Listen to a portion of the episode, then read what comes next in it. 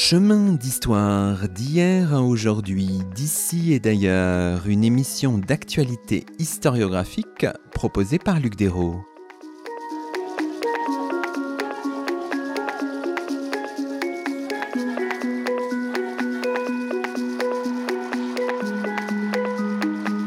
Bonjour à toutes et à tous. Aujourd'hui, nous avons le plaisir d'accueillir à notre micro Frédéric Duval. Bonjour à vous. Bonjour. Frédéric Duval, vous êtes professeur de philologie romane à l'École nationale des chartes et directeur du centre Jean Mabillon. Vous assurez la direction d'un ouvrage collectif publié par l'École des chartes sous le titre Enquête de sources, dictionnaire critique. Aujourd'hui, dans nos chemins, nous cherchons à problématiser à déconstruire l'apparente évidence du concept de source historique. Alors, euh, Frédéric Duval, vous venez de publier un volume collectif qui célèbre à sa manière finalement le bicentenaire de l'École nationale des chartes, fondée en 1821. On en avait présenté l'histoire dans l'épisode 54 de nos chemins d'histoire en décembre 2020. Alors un ouvrage collectif, on imagine que c'est beaucoup de travail. Oui, effectivement, il a fallu euh, établir euh, déjà une, une, problématique, resserrer le concept de, source, hein, s'intéresser à ce que ça pouvait être en relation avec euh, l'histoire de, de l'école des chartes. L'idée est partie du fait que l'école des chartes avait été fondée pour s'occuper des, des sources écrites euh, notamment euh, rassemblés à l'issue des confiscations révolutionnaires. Et donc, euh, dans le cadre du bicentenaire, il semblait tout à fait bienvenu que le centre de recherche de l'école des chartes, le centre Jean Mabillon, puisse s'interroger sur ce qu'était devenu sa mission et quelle était la place de l'école par rapport à, aux sources et comment ce concept avait évolué. Parce que justement, quand on regarde un peu la liste de vos co-auteurs, de vos co-autrices, on voit qu'il y a un, grand nombre, à peu près 90%, d'archivistes paléographes, de chartistes qui sont passés par l'école des chartes. Et vous dites euh, d'ailleurs dans votre introduction que dans ce livre se dégage, je vous cite, le portrait d'un être collectif contradictoire, le chartiste campé en sourcier.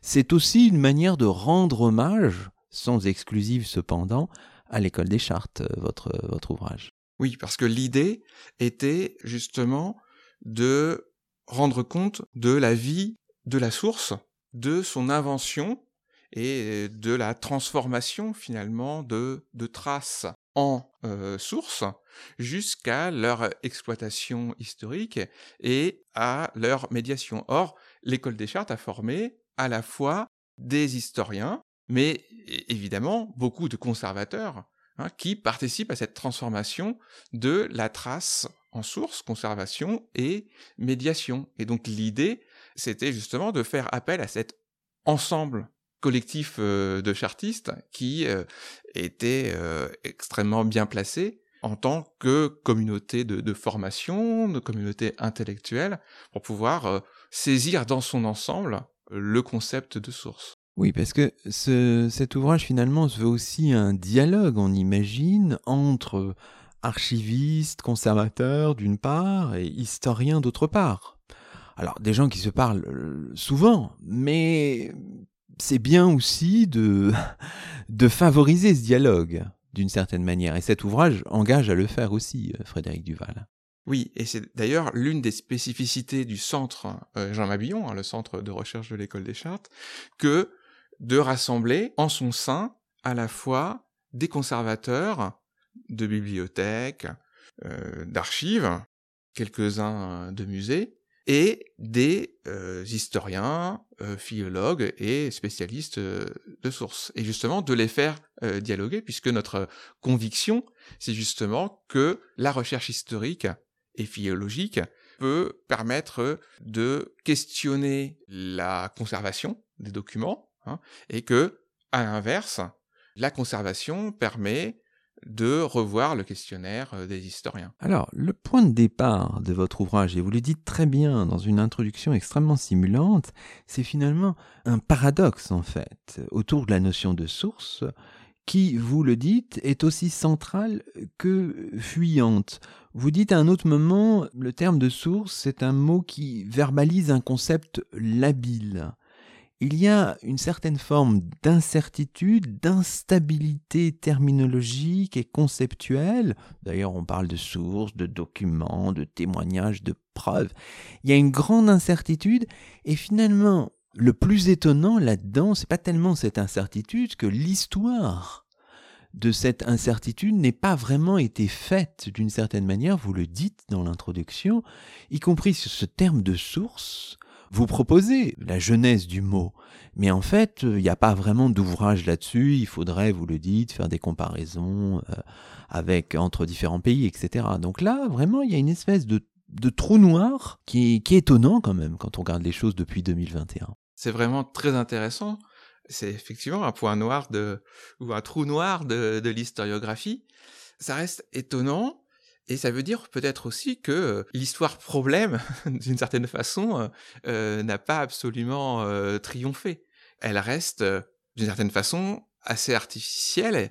Le penchant naturel de, l'historien, c'est de d'exploiter des objets qui se, trouvent devant lui et à partir de ça de se poser des questions comme bah, ça a été le mouvement naturel pendant des siècles et, des siècles. C'est-à-dire qu'il y a une forme de, de paradoxe à l'heure où a triomphé quand même cette histoire problème de voir la persistance d'un mot qui, quand on réfléchit un peu, évoque une espèce d'évidence aquatique qui est un peu le contraire finalement du travail de l'historien d'une certaine manière, ou en tout cas qui ne se suffit pas en elle-même, qui mérite d'être complétée par d'autres euh, réflexions. Alors justement, vous vous revenez même à l'histoire du, du mot de source, vous le faites de manière assez serrée, et vous dites que, sans avoir de conclusion définitive, que l'usage du mot source appliqué à l'histoire remonterait plutôt à la fin du XVIIe siècle, au moment d'ailleurs où s'invente la diplomatique. Hein, c'est l'époque de Jean Mabillon, euh, bien sûr. Euh, voilà, il y a, y a, une forme de cristallisation qu'on repère d'ailleurs dans les dictionnaires, par exemple, en regardant le dictionnaire de l'Académie française ou le dictionnaire de Furtière. Il y a quelque chose qui se passe à ce moment-là. Oui, effectivement. À ce moment-là, le concept de source est utilisé pour des sources qui sont des sources euh, écrites et euh, principalement, alors des sources narratives, des sources diplomatiques, des sources littéraires aussi, parce qu'il faut pas oublier que il n'y a pas que les historiens qui utilisent euh, le, mot source. Je suis philologue, donc en fait spécialiste aussi des textes, de l'histoire des textes, et dans cette discipline, on utilise énormément le concept de source. Et en fait, ce qui est très intéressant, c'est que le, terme de, source a eu une histoire par éclipse. Ça renvoie aussi à cette euh, labilité du concept. En fait, c'est une, labilité à la fois du mot et euh, du concept. Et ça, c'est très intéressant. Et c'est vraiment dommage qu'il n'y ait pas encore un travail, effectivement, de synthèse sur à la fois le concept et la terminologie. Mais en fait, ça serait quand assez complexe. On comprend en fait pourquoi ça n'existe pas, parce que ça serait complexe à mener, euh, étant donné qu'il faut le faire sur plusieurs langues et que on a un découpage de la documentation utilisée par l'historien qui ne se recoupe pas d'une langue à l'autre. Donc saisir ce concept dans une historiographie comparée demeure un défi. Oui, oui, tout à fait. Alors c'est intéressant parce qu'il y a plusieurs strates, euh, comme en géologie d'une certaine manière. On voit par exemple qu'au 19e siècle, hein, vous le rappelez, euh, par exemple dans l'historiographie allemande, on distingue Weylen de Dankmäler pour les monuments, de vestiges, de Überreste. Donc il y, y a, des distinctions qui sont faites. À un moment donné, vous dites aussi triomphe le l'expression, le, syntagme source narrative. Enfin voilà, il y a, y a, plein de choses, plein de moments, plein de ruptures. Et c'est vrai que là, on a un peu cette histoire en, en pointillé. Ce qui est intéressant aussi, c'est que le terme de source, comment dirais-je, a été parfois opposé, distingué d'autres mots, mais qui finalement n'ont pas réussi à triompher. Il y a une bataille avec documents, avec témoignages, par exemple. C'est assez passionnant à suivre, ça, ce, ce chemin-là. Ce qui est très étonnant, c'est que dans le, le, le Pléiade encyclopédie euh, de l'histoire, en fait, on n'a pas une seule fois le, mot de source. Hein. C'était euh, en 1961 quelque chose de, banni et tout le monde utilisait témoignage. Aujourd'hui, on a l'impression que l'on emploie de nouveau énormément source. Alors peut-être qu'il s'agit aussi un peu d'un point de vue déformé quand on est à l'école des chartes, parce que à l'école des chartes, on utilise source en référence aussi à des collections de, sources qu'on utilise euh, souvent euh, du 19e siècle, de collections comme la typologie des sources, hein, éditée par, par Brepols. On utilise aussi source pour euh, distinguer la documentation primaire de la documentation secondaire dans les thèses. Ça reste très important, cette, cette façon de présenter la documentation dans les thèses d'école des chartes notamment. Et aussi, enfin, à l'école des chartes, il y a une tradition donc historique, mais aussi philologique, donc euh, sur les sources écrites. Et du coup, euh, dans cette institution, eh bien, on est proche des sources narratives, donc qui étaient en, fait le mainstream, si on revient à, l'idée aquatique, hein, euh, c'est ce qui désigne par excellence la source. Et c'est pour ça sans doute que ici ne s'est pas vraiment imposé une terminologie avec trace qui en fait est une terminologie qui euh, vise à éviter source. Et vous distinguez à un moment, vous dites, finalement on utilise un même terme pour désigner la source matériau, la source trace et la source que s'est appropriée l'historien. Expliquez-nous exactement ce que, ce que vous entendez par là. Ce que j'entends par là, à un moment je le dis aussi dans l'introduction, c'est que euh, il y a des historiens qui utilisent sources, documents, témoignages, traces chacun de façon distincte, souvent avec euh, euh, rigueur. Certains disent qu'un document doit être transformé en source, et ça c'est le travail de l'historien, donc euh, c'est-à-dire que le matériau de l'historien est quelque chose qui est toujours élaboré, ce qui est de plus en plus quelque chose qu'admet tout le monde. Et donc, à un moment donné, la source, c'était le matériau lui-même. Pour d'autres, la source, c'est le document ou la trace transformé à partir d'un problème par l'historien. Donc on a ainsi une polysémie qui est absolument euh, constante de ce terme. Et par expérience, il est très difficile de modifier l'usage en fait terminologique. Euh, c'est-à-dire qu'on peut euh, dire voilà, il ne faudrait pas utiliser source pour euh, qualifier euh, les documents euh, utilisés par l'historien suite à, une problématisation ou l'inverse. Mais en, fait, la prescription en matière de terminologie dans une communauté scientifique large ne fonctionne pas. Et donc, on est condamné à une labilité du, terme. On est condamné à une labilité, pas forcément condamné à la confusion. Quoi, c'est ça, quoi, qu'il faut, et peut-être, voilà. Alors, vous expliquez bien que des traces aux sources. Hein, le terme de trace est très, très important. On voit bien, vous y revenez souvent dans l'introduction. Le cheminement est complexe. Vous le dites, l'historien n'est jamais confronté à des traces brutes. Les traces sont déjà élaborées en amont de l'historien. Par exemple, par des institutions de conservation. Et là, on pense à tous les travaux récents qui sont faits par des historiens, par des archivistes, pour par exemple, je sais pas, revenir sur le rôle de la conservation, sur euh, les modalités de classement, sur l'élimination de certains documents par rapport à d'autres. Et c'est vrai que les historiens euh, s'y sont mis quand même depuis euh, quelques décennies, et ça les intéresse, la manière dont finalement les documents se conservent, les modalités de conservation. Oui, et c'est ce que l'on voit à l'intérieur du dictionnaire dans beaucoup de, notices, c'est-à-dire que lorsque l'on part euh, d'un concept, euh, que ce soit des concepts dénommant des, objets ou des catégories entre guillemets de, traces, eh bien, il y a souvent une double optique à l'intérieur des articles de ce dictionnaire en quête de source, c'est-à-dire qu'il peut y avoir l'histoire ou l'intérêt de ces documents, de ces catégories de documents pour, pour l'historien, et très souvent, une observation, si vous voulez, en abîme ou en miroir, qui s'intéresse à l'histoire de la constitution ou de la conservation de, de ces documents et de ce qu'ils représentent. Un, seul exemple avec euh, les, les, cartulaires ou, ou les registres. Hein. On s'est très souvent intéressé aux cartulaires aux registres pour les chartes et les documents qu'ils conservaient, tandis que maintenant on s'intéresse à ce que nous apprennent les cartulaires en eux-mêmes euh, avec euh, l'histoire de la compilation des chartes ou de ce que ça nous apprend de la vie euh, archivistique au Moyen Âge. Et c'est le cas pour quantité d'articles, y compris pour ce qui est de, de la reproduction ou même aujourd'hui euh, du numérique. Alors évidemment, dans le chemin, dans le cheminement complexe qui va des, des traces aux sources, le questionnement de l'historien compte pour beaucoup aussi, bien sûr. Hein.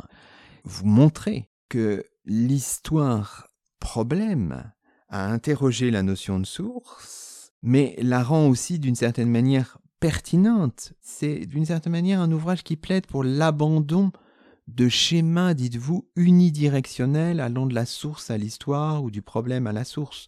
Vous dites finalement l'histoire se construit par des allers-retours entre des traces et un problème finalement.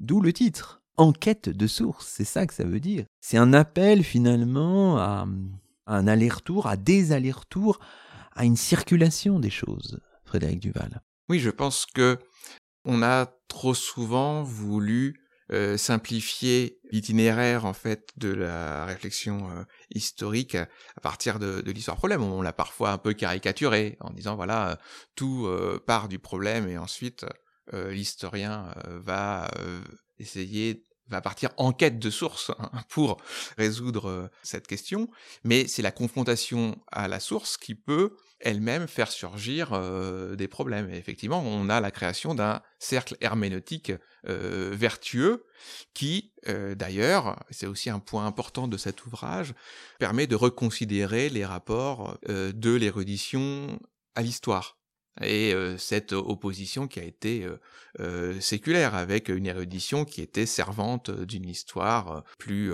synthétique, plus prestigieuse, plus intellectuelle que l'érudition qui était au ras des sources finalement. Alors regardons un petit peu maintenant les directions que prend, l'ouvrage. Hein.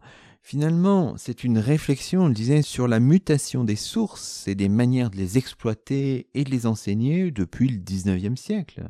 Naturellement, quand on regarde les entrées, il y en a plus de, plus de 130 hein, euh, du dictionnaire, on voit que ces entrées intègrent la prise en compte de traces d'un nouveau type liées aux mutations techniques et scientifiques. Les enregistrements sonores, les photographies, le cinéma, les livres numériques mais aussi, c'est ça, c'est un jeu assez subtil finalement, mais aussi des traces longtemps négligées ou interrogées de manière partielle par l'historiographie. Pense par exemple aux blasons qui peuvent nous raconter plein de choses auxquelles on n'avait pas du tout pensé au départ. Hein.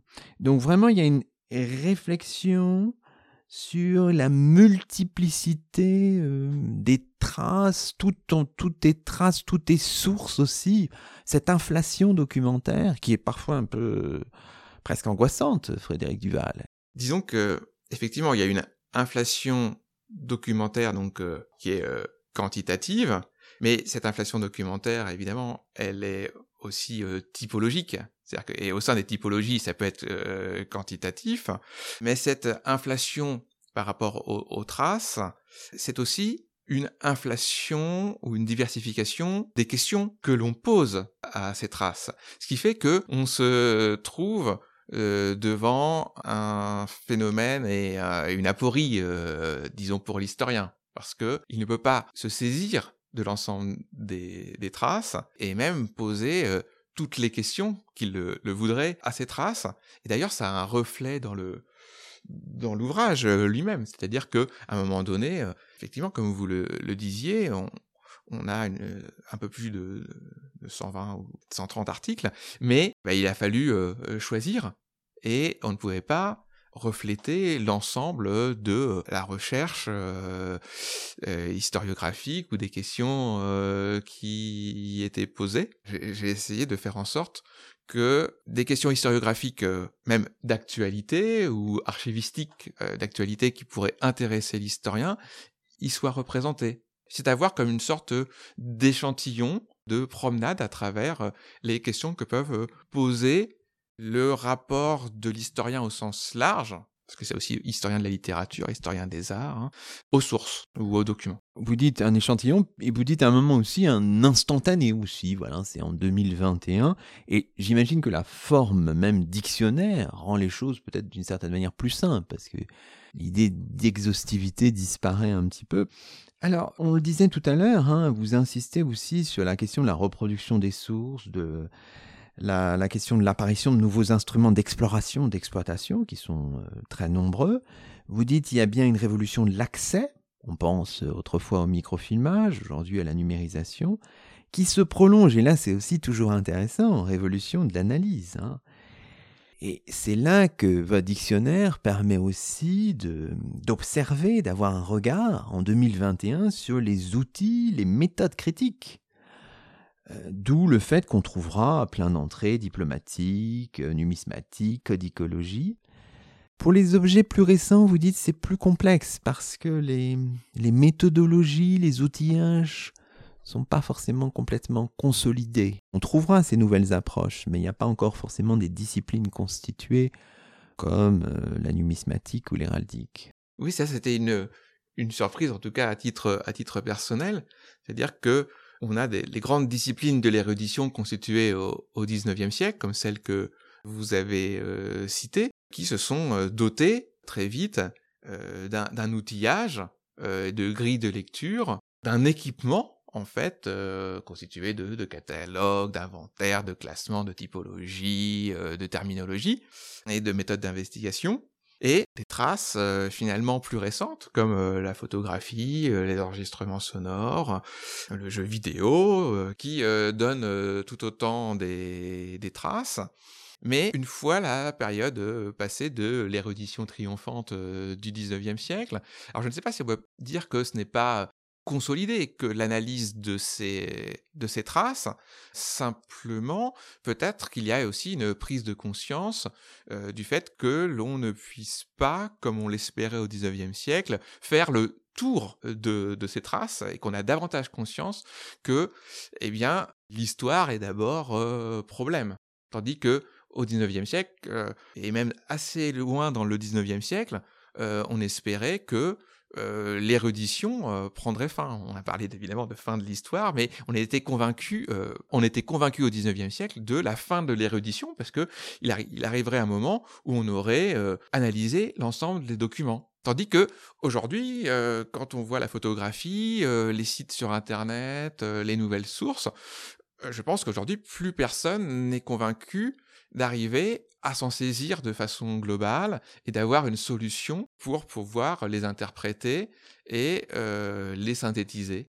Est-ce que votre, votre livre, finalement, votre dictionnaire est une, on y faisait allusion tout à l'heure, une réflexion vraiment sur les rapports entre histoire et érudition? Est-ce que ça solde un peu les comptes de ce, cette dialectique-là? Les chartistes ont été partie prenante de ce débat-là, parce que l'image du chartiste, quand on ne l'est pas. Je veux dire, c'est une image un peu austère d'un érudit, un rat de bibliothèque, un peu à l'écart du monde, qui accumule du savoir, dont peut-être des historiens extérieurs brillants que d'autres historiens vont, vont problématiser. Est-ce que, avec cet ouvrage-là, avec le maillage, on a vu complexe des choses, cette querelle est un peu soldée d'une certaine manière, Frédéric Duval? Bah, disons que l'historiographie récente est, revenue euh, en dehors euh, de euh, l'école des chartes, et heureusement, sur les relations entre histoire et érudition. On a parlé de, de nouvelle érudition, hein, qui justement prend en compte le fait que l'histoire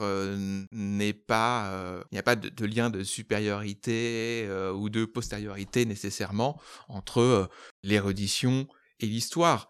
Ce qui est intéressant, c'est que, je sais pas si c'est intéressant, mais que quand moi-même j'étais euh, élève à l'école des chartes, il y a au début des années 1990, hein, certains, euh, certains professeurs pouvaient euh, mettre en avant le fait que les chartistes, en publiant des éditions de textes, des, des travaux d'érudition, fournissaient pour l'avenir ou à l'avenir des, des, instruments qui seraient pérennes, alors que des historiens travaillant euh, sur euh, à partir de, concepts à la mode verraient euh, tous leurs travaux très vite périmés. Et donc là, c'était quelque chose qui était enseigné, pas forcément de façon officielle, mais quelque chose qui courait en fait dans les, couloirs et dont la plupart des élèves étaient de cette école étaient assez assez convaincus. Et ce qui est très intéressant, c'est que Yves-Marie Bercé, dans, dans son article sur Histoire, justement prend exactement le contre-pied et fait bien remarquer que les travaux les plus érudits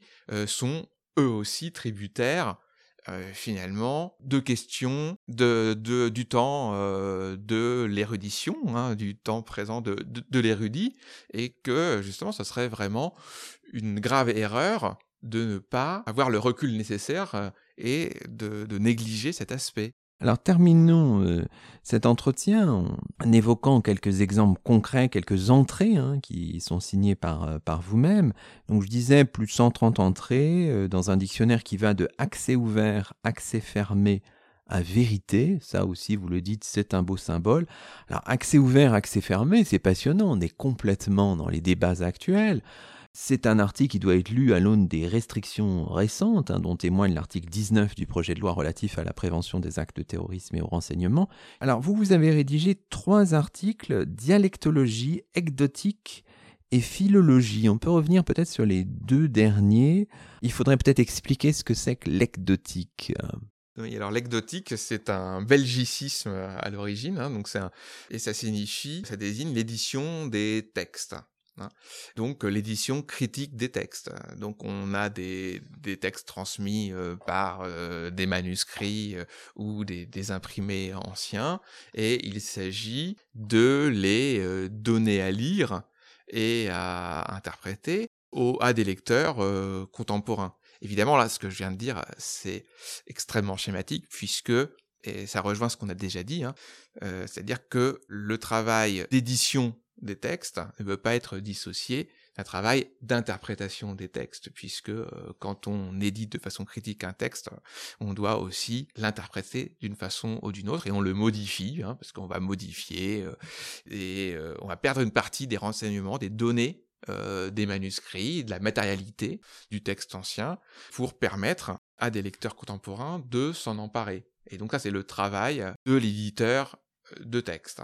Euh, l'un des euh, sens de la philologie, euh, c'est justement la philologie qu'on appelle éditoriale, donc qui rejoint l'édition de textes et donc l'ecdotique. Mais la philologie a des sens beaucoup plus vastes. Hein. c'est notamment l'étude de la culture écrite de façon extrêmement large, hein, et donc de la tradition aussi de cette culture écrite qui peut être étudiée comme caractéristique ou d'une communauté, qu'elle soit nationale ou pas. Et donc les philologues, par exemple, s'intéressent ou se sont intéressés à l'inventaire des textes, à leur description et à l'inventaire et la description des témoins donc euh, édition ancienne, manuscrits de, de ces textes et à leur, à leur interprétation. Et on dessine quasiment une boucle. Hein. Le, terme de philologie, c'est un mot aussi particulièrement polysémique, un mot valise, utilisé parfois, j'imagine, à tort et à travers. Euh, Frédéric Duval est là pour euh, certainement euh, faire bien les choses. Il faut avoir en tête toute l'histoire du, du mot, toutes ces sédimentations euh, successives, euh, certainement.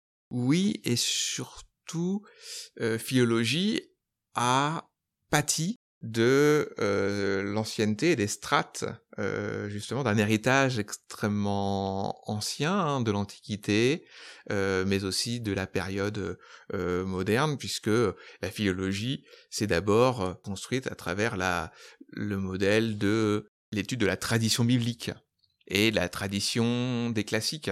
Et cette euh, démarche euh, philologique a été euh, percutée par le structuralisme qui a voulu justement faire table rase de cette sédimentation pour poser de, de, nouvelles questions, oh bah, déconnectées, déconnectées de l'histoire. Et ce que je voulais dire aussi à propos de philologie, je pense que c'est quelque chose qui a important pour revenir justement, comme vous le dites, à, au, au point de départ, hein, c'est que euh, lorsque euh, l'école des chartes a été créée, elle a été créée principalement autour de deux pôles, hein, c'est-à-dire la diplomatique, l'étude des, des chartes et diplômes, qui euh, encombrait en fait euh, des, des, dépôts après les saisies révolutionnaires qu'il fallait interpréter, notamment aussi pour des questions de, de juridiques. Hein, il fallait savoir qui était euh, propriétaire aussi de quoi. Et donc cette analyse euh, juridique et diplomatique devait s'accompagner nécessairement euh, d'une compréhension des textes et donc euh, d'une analyse philologique. C'est pour ça que j'ai aussi inclus la dialectologie dans le volume, parce que l'étude des dialectes épatois, tels qu'on l'entendait au début du 19e siècle, était absolument nécessaire pour pouvoir comprendre les chartes anciennes qui ne sont pas écrites en français de Paris, mais euh, en français euh, de Lorraine euh, ou de, Bourgogne ou de, Saint-Onge. Alors terminons peut-être par dire un mot de vos aspirations en termes de, de public. Donc ce, cet ouvrage-là qui paraît, il s'adresse euh, à qui On n'imagine pas uniquement à vos collègues archivistes paléographes. J'imagine qu'il s'agit, avec la bibliographie qui est mobilisée, avec l'index toujours, dans les ouvrages des chartistes, il y a toujours un bel index, avec l'index qui est fabriqué, euh, voilà, il s'adresse à un public plus large de d'historiens, d'apprentis historiens aussi. Quel est le, public que vous recherchez, euh, Frédéric Duval, en tant que directeur scientifique de ce volume? Ce volume paraît donc comme il a été dit euh, dans le cadre euh, du bicentenaire de, l'école des chartes, mais je tenais euh, vraiment à ce qu'il dépasse ce cadre pour justement, comme vous l'avez dit aussi, refléter ou faire un, point sur l'appréhension de la documentation par les historiens. Donc je pense qu'il doit pouvoir intéresser tous ceux qui se posent des questions sur l'historiographie contemporaine. Hein. Il ne s'agit pas d'un ouvrage destiné à des médiévistes euh, ou à des modernistes, etc. C'est, vraiment trans, transpériode. Et il me semble que des étudiants en histoire peuvent et devraient consulter ce, livre parce que il leur apprendra beaucoup sur les documents auxquels ils peuvent avoir affaire et aux, méthodes qui permettent de les exploiter et surtout à la façon dont euh, bah, ces traces auxquelles ils sont euh, confrontés euh, ont été élaborées. Et ça, je pense que c'est parfois un point qui peut échapper à de jeunes historiens formés à l'université, et c'est sans doute une des originalités de ce volume que de sensibiliser à la vie complète de la source. Et donc de permettre à l'historien de savoir à quel moment il intervient dans ce cycle. Très bien, bah, merci beaucoup. Aujourd'hui, nous étions en compagnie de Frédéric Duval, professeur de philologie romane à l'École nationale des chartes et directeur du centre Jean Mabillon. Frédéric Duval qui assure la direction d'un ouvrage collectif publié par l'École des chartes sous le titre Enquête de sources, dictionnaire critique. Toutes nos émissions sont disponibles sur la plateforme SoundCloud et sur le site chemindhistoire.fr avec un S à chemin. À très vite pour un nouveau rendez-vous radiophonique. Que la force historienne soit avec vous.